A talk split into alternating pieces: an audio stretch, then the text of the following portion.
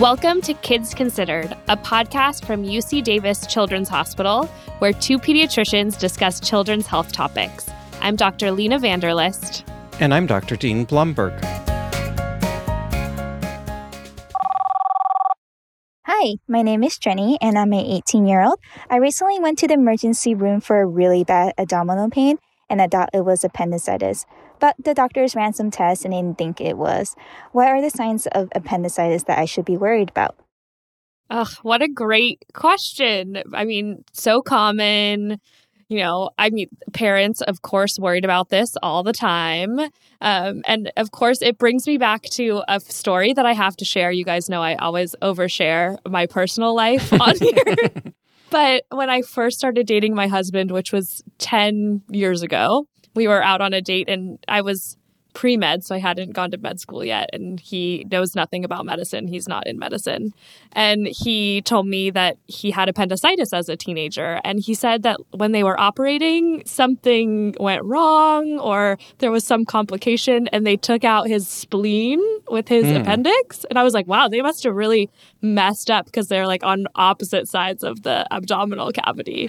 and then, like, as I got to know his family and his mom, she's like, I have no idea where he got that. Like, there was like maybe a small bleed that they had to cauterize or something, but he still has a spleen. He doesn't like take any medication, obviously, for like someone that doesn't have a spleen. And and so I always bring that story up because like that is when people ask me if like oh is your husband in medicine i tell them that story i'm like no he thought that he had his spleen removed with his appendix but he is one of the you know people very commonly that have their appendix removed for appendicitis. So I'm really happy that we are talking about this today and that we have Dr. Jonathan Kohler, a pediatric surgeon here at UC Davis, here to talk us through some of the most common presentations and kind of the, the surgical treatment and non surgical treatment of appendicitis. Thanks for being here. Thank you so much for having me. It's great to be back with you. And we should just mention that Dr. Kohler has really a passion for minimally invasive surgeries, trauma, health communication, and he's even a podcaster. Um, he developed the SET podcast, a podcast exploring innovations in surgery from the University of Wisconsin. So, you know, Dr. Lena and I, we can like suspect appendicitis, but then the next yeah. thing we do is we call we call the surgeon and to to deal with it. Absolutely. So let's start by talking about how common appendicitis really is in the US population. It seems very common it seems really common and it seems really really common at you know 2 a.m when we get three appendicitis consults all at the same time. But um, it is one of the most common probably the most common uh, emergency operation that we perform in uh, pediatric surgery. It, there's about an 8% lifetime risk of developing appendicitis so you know almost one in 10 people will get it at some point. And the reason it seems to be mostly the province of the pediatric surgeons is that it's most common in the second decade of life it's very, very, very rare in little kids, though certainly not unheard of. And then sort of tails off as as people get older, though certainly the adult surgeons know their way around an appendix too. yeah, as a, another personal aside, my grandma had hers taken out at 80 something, and the surgeon said that was the oldest case he'd ever done. It was over Christmas, so we all spent Christmas in the hospital after she had her appendix removed. it really, I, I, it seems to happen at, on nights, weekends, and holidays for sure. yes. So, what is the appendix? I mean, why do we have an appendix? And, I mean, because if you can just take it out all the time, like, why even bother with it? yeah, that, I mean, that's a great question. And even though appendicitis is the single most common thing we see as surgeons, and really uh, as pediatric surgeons, it's one of the rare things we see enough that we can actually study it rigorously, we have no idea. um, and, and, seriously, like if you're ever at a party with a pediatric surgeon and um, you want to like check your phone and like you know, not necessarily pay attention to what the person's saying. Just ask them their opinions about appendicitis, and you can just like step back for an hour while they just talk, because uh, this is it's endlessly fascinating. We don't really know what the appendix is. It seems like it's probably to some degree a vestigial organ. You know, rabbits, for instance, have a really long appendix that we are pretty confident is involved in digesting uh, grasses. Um, it also probably has some sort of uh, immune function, immune presentation function. But people have tried to figure out if it has a role, and the studies are completely contradictory. Um, for instance, there was recently a study that looked at uh, people who'd had their appendixes out, and it showed that they maybe had a slightly increased risk later in life of developing Parkinson's disease. And almost simultaneously in another journal, there was uh, an article published that showed that people who had had their appendix out had a decreased risk of developing Parkinson's disease. so it, it is um, it's a great mystery, but I think you know it is an incredibly common operation for which we have never successfully demonstrated any sort of downstream effect of having it out. And so I think it's pretty safe to say uh, it doesn't do much. Mm-hmm. Mm-hmm. And what causes that appendicitis or that inflammation of the appendix? Like one thing I've always heard of is like it's a little bit of poop getting stuck or something and causing inflammation behind the obstruction. Do we know what causes it? I think it's probably safe to say that it's not caused by any one thing. The appendix is called the vermiform appendix, which means worm like appendix. The name says it all. It's a little worm like thing that hangs off. It's like an appendix off of the uh, the cecum, which is the first part of the large intestine. And it basically just hangs there as a little blind ending pouch. And it seems as though sort of one unifying thing about appendicitis is that you get infections there when bad bacteria get stuck there and are not sort of washed out in the normal course of stool moving through your intestines. It's sort of a little backwater. So if you get a certain type of bacteria in there, and it could be one of any number of different kinds of bacteria, they can overgrow within that little backwater and cause inflammation and infection. And so appendicitis just means inflammation of the appendix, and, and it can be caused by a number of things. Um, but one classic thing that we do see is something called an appendicolith, which is a little stool ball that gets kind of stuck in there and actually turns into calcium over time. So you can actually see it on x rays and on CT scans. And often that'll act as a little ball valve where things can get into the appendix but can't get out past this little ball and um, we think that that can increase your risk of developing appendicitis. So, what are the usual symptoms of appendicitis? I mean, we think of abdominal pain. Absolutely, yeah. Abdominal pain is pretty standard. And the classic story is someone who starts feeling a little bit of pain around their belly button and just not feeling quite right. And then over time, that pain migrates down into the right lower quadrant, such that about halfway between your belly button and the side of your pelvis, there'll be a point where things are really, really, really tender. That's the classic presentation. That's probably true more often than it's not. Uh, although, you know, there are many different causes of abdominal pain and many different ways that appendicitis can present. It can, you know, you always need to think about it and put it in the back of your head in any patient who's presenting with abdominal pain.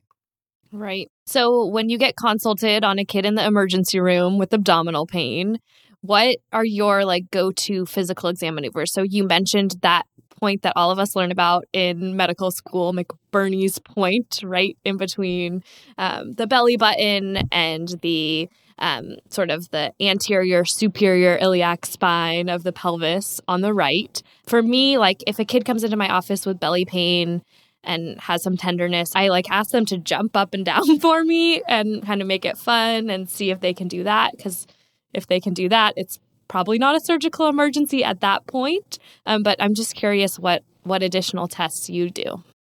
Yeah, there are a number of um, dead white men who have named aspects of appendicitis and its physical exam after themselves. Um, so McBurney's point is a classic, right? There's something called Rovsing's sign. There's a variety of physical exam measures that became popularized again because this has been a very common problem for a very long time.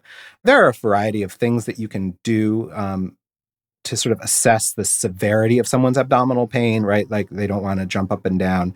Sometimes, if you push on the left hand side of the belly, they'll say it hurts on the right. The reality is, a lot of those physical exam findings are a little bit of an artifact of history because now we really use imaging as our like go to to understand what's going on.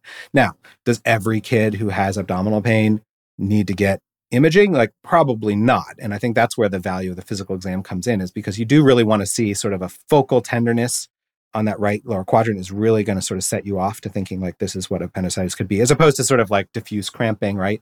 The pain should be like worse when you push on it because it's inflammation. And so it's going to hurt when you push on it, as opposed to, you know, crampy pain that comes and goes or pain that doesn't hurt more when you push down. So you've done the history, you've done the physical, you've pulled the trigger and said, okay, this meets criteria for I want to do further investigation for appendicitis. So what's What's next? Is it like a regular x ray, an ultrasound, a CT scan? What kind of imaging do you do next? So, regular x rays usually don't see the appendix. Occasionally, you'll see a little appendicolith, but there's probably not a huge role uh, for regular x rays if you're thinking that appendicitis is what you're working with. So, often our first step, if we're thinking about appendicitis, is now ultrasound. And ultrasound is great because it doesn't involve any radiation. It can be done reasonably quickly. And if it sees the appendix and the appendix looks normal, then it's basically 100% conclusive that you don't have appendicitis. If it sees the appendix, is the uh, key phrase Right. there because Yeah. a lot of times I feel not able to visualize the appendix. Not maybe not a lot, but sometimes. It's really variable. It's one of the benefits of having a children's hospital is that you have people who are used to doing ultrasounds for children with appendicitis. And there's really good evidence that shows that, you know, ultrasound is very operator dependent. And if you're good at it, you're better at it than other people. So, you know, the all comers about the visualization of the appendix is about 60%. Like 60% of kids who get an ultrasound for appendicitis, they'll see the appendix. But at places that are really good at it, that it gets closer to 90%. It's like 85, 90%. Wow, that's amazing. Yeah, we've gotten a lot better at it over time. If you are, you know, in that smaller portion, since we are at a children's hospital, thankfully, that doesn't see it, will you usually get a CT scan? Yeah, generally at that point, we get a CT scan. Um, and a CT scan is great because it doesn't have any operator dependence. It's like the same image reliably every time. And it is very good at seeing the appendix. Like it's incredibly rare to not be able to see the appendix. And to some degree with ultrasound and very much with CT scan, like if you don't see the appendix, then you can be confident it's not appendicitis. So we will go to CT scan. It does involve a little bit of radiation exposure. That risk is fantastically low, but it's you know higher than no radiation exposure. So we we don't do it on all comers, but um, if we don't see it on ultrasound or we don't feel like we've got a good ultrasound exam and our suspicion is high, then CT would- would be the next step. It used to be, you know, that we would make this diagnosis by physical exam alone, and we would accept uh, about a ten percent negative appendectomy rate. So when we were just sort of making the diagnosis on the basis of those physical exam findings, one in 10 kids was getting a normal appendix taken out. And we've decided that with imaging as good as it is these days, that subjecting kids to the risk of a negative appendectomy is probably higher than the risk of having a CT scan. Yeah, that makes a lot of sense. Um, so in addition to the imaging, which we're going to get on on most kids that have a convincing story and physical exam, they may also get some blood work or more looking at their vitals or other things. What can kind of complete that picture for you that this might be appendicitis? Yeah, so kids will get a variety of other assessments. Usually we'll get a white blood cell count, and we would be expecting that to be elevated. And if it isn't elevated, if it's normal, that sort of points us away from classic appendicitis and more towards other things that can cause pain in that right lower quadrant, like what's called mesenteric adenitis, like a GI bug, a viral infection, something like that. Sometimes we'll get other inflammatory markers, but usually it's the white blood cell count that's kind of the most important thing for us. That's pretty like the standard for boys. Um, now, in girls, it gets a little bit more complicated because um, there are other things down there that sit next to the appendix, specifically the ovary, um, that can uh, be involved. And so, uh, girls will always get a pregnancy test. Um, most kids will get a urinalysis, particularly girls, to make sure they don't have urinary tract infection because that can also cause pain in the right lower quadrant. Um, and then uh, my go-to test, my favorite test, is the hamburger test, which is you say to the child, "Would you like a hamburger?" And if they say no, um, that actually points you pretty strongly towards appendicitis too. That's a great one. Yeah, because they're not feeling hungry or well at all. Yeah. What about the difference between a perforated and non perforated appendicitis in terms of how patients are feeling, how they're presenting, and how you're going to treat those differently? Yeah. So um, the big question within a- appendicitis that we're asking when we go in to take out the appendix is does it have a hole in it or does it not? And it's coming out regardless. It's really just a question of what are we doing afterwards. So, in a patient who has a non perforated appendix, meaning there's no hole in the appendix, no way that the bacteria from inside the appendix have gotten out, at least in any sort of large volume, right? There's no poop in the abdomen. Those kids were often sending home from the recovery room. Like they don't even get admitted to the hospital. Whereas if there's a perforation, meaning that there is a hole and poop has gotten out of the appendix into the abdomen, then you're at an increased risk for developing what's called an abscess, which is like an infected fluid collection. And there's some things we do to try to reduce that risk. One, obviously, we'll try to like get all the contamination out of the abdomen that we can see, but these are microscopic things. So we uh, probably don't get them all. So we we like to bring kids in and give them a longer course of antibiotics in the hope that that will reduce the risk of developing an abscess. Also, if you've had a perforation of your appendix, usually like that that inflammation that was just your appendix is now kind of more widespread in your abdomen, which can make your intestines slow down. And so often kids with perforated appendicitis aren't able to eat and drink well for a few days, so they need to be in the hospital for IV fluids. So, another thing that seems like it's changed in recent years is sort of how we manage appendicitis, is that not everyone gets a primarily surgical approach. So, possibly in the past, when you had that right lower quadrant pain, you saw that inflammation on imaging, you would go straight to the operating room. And I think that's still what a lot of families and parents expect is is going to happen. Um, but but more so now, it seems like there has been some literature and some studies that show that actually just admitting for IV antibiotics and watching them can be done too. Can you talk a little bit about what these studies have showed and, and what kind of led to this change? So it used to be thought that appendicitis was a surgical emergency, that it was basically like a bomb waiting to go off. Or as one of my mentors um, always described it, you know, you know, we used to think of appendicitis as a balloon that was getting bigger and bigger and might pop when in reality, it's probably more like the appendix is a banana and it's kind of rotting from the inside out.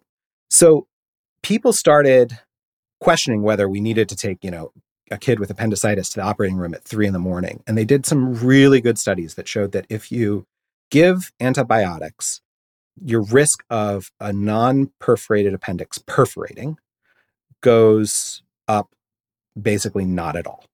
So for 24, at least 24 hours after getting antibiotics, you don't have an increased risk of perforation. So what that meant initially was, okay, we, we stopped doing appendectomies in the middle of the night. They're not a surgical emergency. They're just something that we want to get to within 24 hours of the patient getting antibiotics.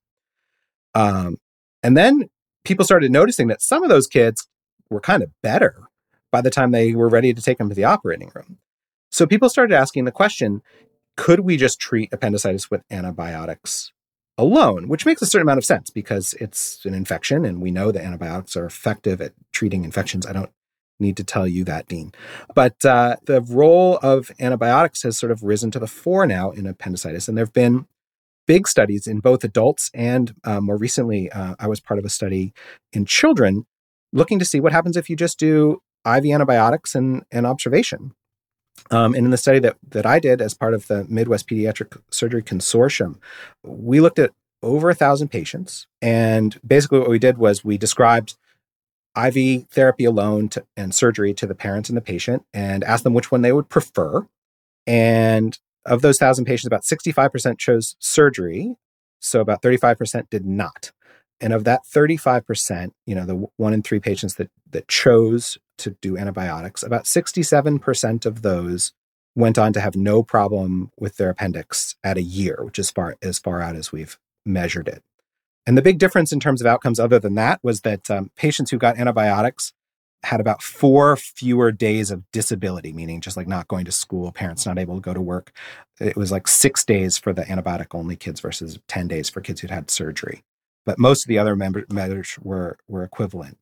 And in my experience, the the patients and parents who elected to do antibiotics only, um, it was usually because there was something coming up where that like surgery was going to be a real problem, like you know athletes who've got a big game next week, or it's it's almost prom. Like these are the, the times where you start seeing like uh, antibiotics only, where it's like the slight risk of anti- your appendicitis coming back um, is kind of worth it because you've got like a major life event around the corner. Yeah, that makes sense. And I mean, great that it gave us some really good information and and data. And it seems like it is a really, you know, appropriate thing to try in the beginning um, if it's not complicated. Yeah, it's a viable option for a certain subset of appendicitis. Like we we did pick pretty carefully like what groups we thought were least likely to have problems. So it's like there can't be any evidence that it's perforated. There can't be an appendicolith. Your white blood cell count can't be really high or really low. And you have to demonstrate, you know, improvement with antibiotics over 24 hours. And otherwise, you know, we are strongly recommending surgery. But it's a great opportunity to do shared decision making with parents and patients because, like, you know, I think it's a great model of taking into account other issues that may be going on in a patient's life where, you know, is surgery absolutely necessary? No, then let's talk about like what other options exist. So, for those children who have appendicitis or they're being evaluated for appendicitis, we often tell them that they can't eat. And in medical terms, people probably heard this on medical TV shows, like they're NPO. Of course, I always have to look that up, what that means. It's Latin.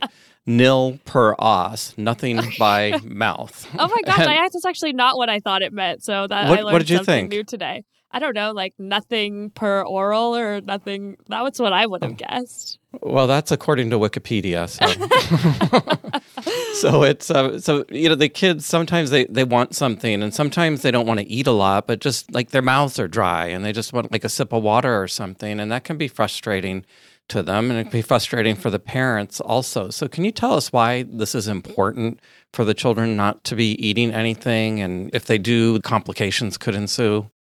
Sure. Yeah. This is a question that comes up a lot. And, you know, even for non emergency operations, like if you're just having going into surgery to have your hernia repaired, like you're going to be told that there's a certain period of time before your operation when you shouldn't have anything to eat or drink. And I think we're increasingly recognizing that that can be really burdensome for patients and parents. And so we're trying to sort of, we've now sort of separated eating from drinking. And within drinking, there's some subcategories of like clear liquids versus not clear liquids. Um, and we're trying to sort of push it out so that you can at least have something to drink, you know, within a couple of hours of surgery. But the reason that we're worried about it, and, and the reason we're maybe a little bit more worried about it in something like appendicitis, where there's inflammation in the abdomen, is that it is very, very dangerous to vomit when you can't protect your airway, um, meaning like you can't sputter and cough and turn to the side. And that situation very well describes going under general anesthesia. So there's a period when you're going under general anesthesia where you're asleep, but they haven't put a breathing tube in yet to protect your airway.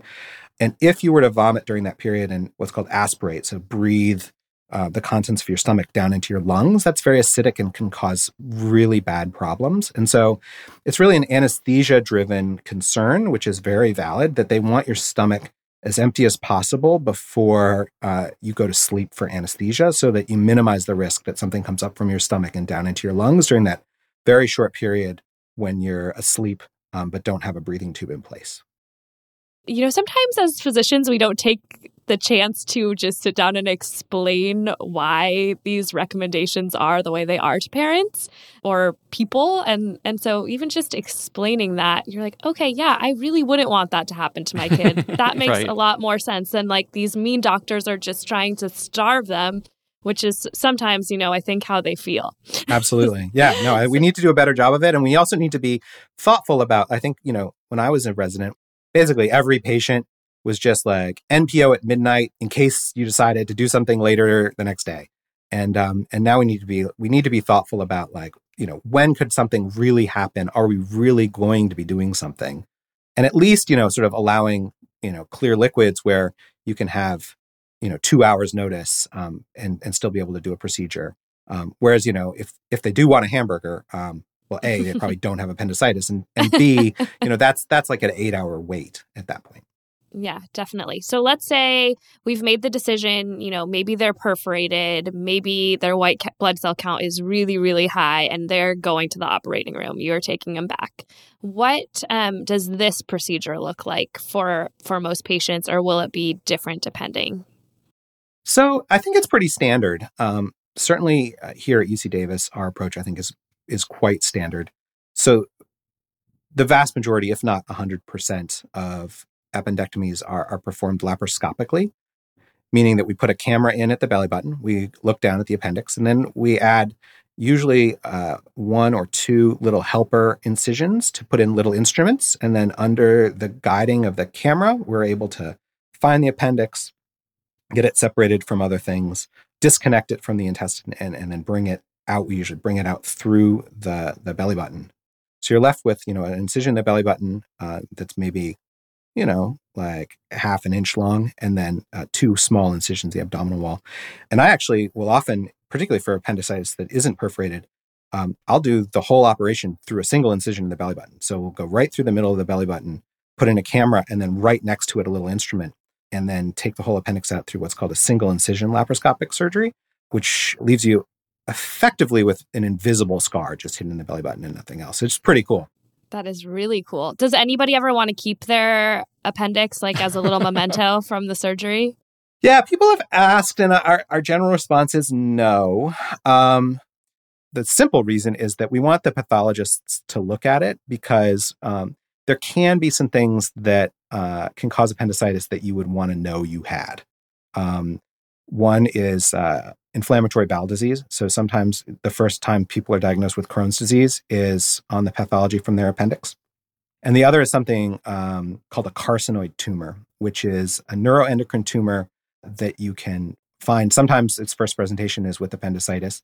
And if you have that, oftentimes removing the appendix just takes care of it, but um, you would definitely want to know and, and kind of get followed if that were the case. It's also sometimes the first time we find lymphoma. So it's definitely important to send the appendix to the pathologist. Though I will say, like 99% of the time, it's just appendicitis. So yeah. if people have appendicitis, they shouldn't be worried that they also have a tumor, eh, but it is something that we need to check for.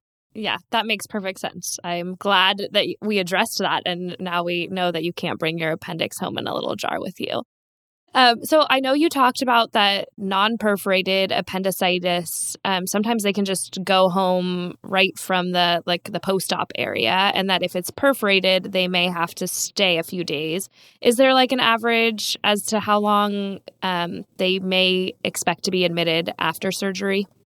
Non perforated appendicitis, we're now frequently sending home from the recovery room. Sometimes they'll spend the night, you know, if it's late or if they're just kind of feeling a little bit, you know, nauseated after surgery and they just need a little more uh, uh, IV, or IV fluids. Um, but those kids don't get any more antibiotics, and as soon as they feel well, they go home. Um, perforated kids, you know, they stick around, they, they stay on IV antibiotics, and they go home the same way, you know, we send any surgical kid home, right? They they need to have their pain controlled on medications that they can take by mouth. They need to be able to eat and drink enough to sustain themselves, and they need to be able to move around. Um, so when they meet those criteria, uh, they go home. And in perforated appendicitis, I'd say uh, sort of the average is somewhere between three and five days. So for the uncomplicated, the non-perforated appendicitis, the straightforward case, what's the usual pain control after surgery? I think this is an area where you know having a lot of appendicitis has really helped us to understand and use appendicitis as a laboratory for uh, opioid prescribing in pediatric surgery. And I think certainly when I started in practice, um, you know, the, the, norm was to send kids home with opioids. Uh, and I think we've discovered, as we have for many other operations, that patients don't need or want those medications. And so uh, our standard practice now is um, Tylenol and, and ibuprofen after surgery and taking it easy. Mm-hmm. Definitely laying on the couch watching that Netflix show, popsicles.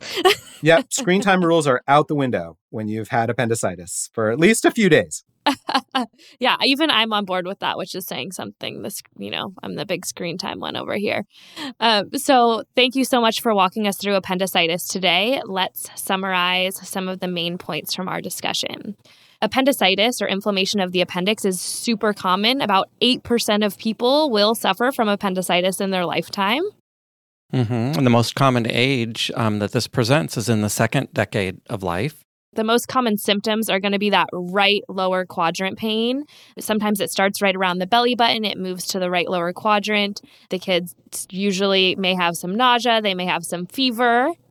And good history and physical will point the direction to whether more workup is needed, such as imaging. So, starting with an ultrasound, if that's inconclusive, potentially getting a CT scan. Mm-hmm. And then usually blood and urine tests are performed also just to make sure to provide more information. And depending on what kind of appendicitis you have, you may be offered IV antibiotics. That will be the surgeon's decision. Um, or you may go to the operating room. And most of these non perforated appendicitis, they can just do laparoscopically, which means you'll have a small incision. They can remove the appendix, and you may even get to go home later that day. If it is perforated, you may have to stay a few days with some additional IV antibiotics. But again, it's a mild recovery. Most people don't need opioid pain medications for routine non perforated appendicitis, and you can just chill at home, watch some TV, take some Motrin and Tylenol, and be getting better there. And that reminds me of a joke. Let's hear it. Okay, so did you hear about the man who calls his surgeon and he says, Doctor, I think my wife has appendicitis. It's an emergency. and the doctor says, That's impossible. I personally removed your wife's appendix. I have never seen somebody have appendicitis twice. And the man says, Okay, what about a man getting divorced and remarried? Have you ever seen that?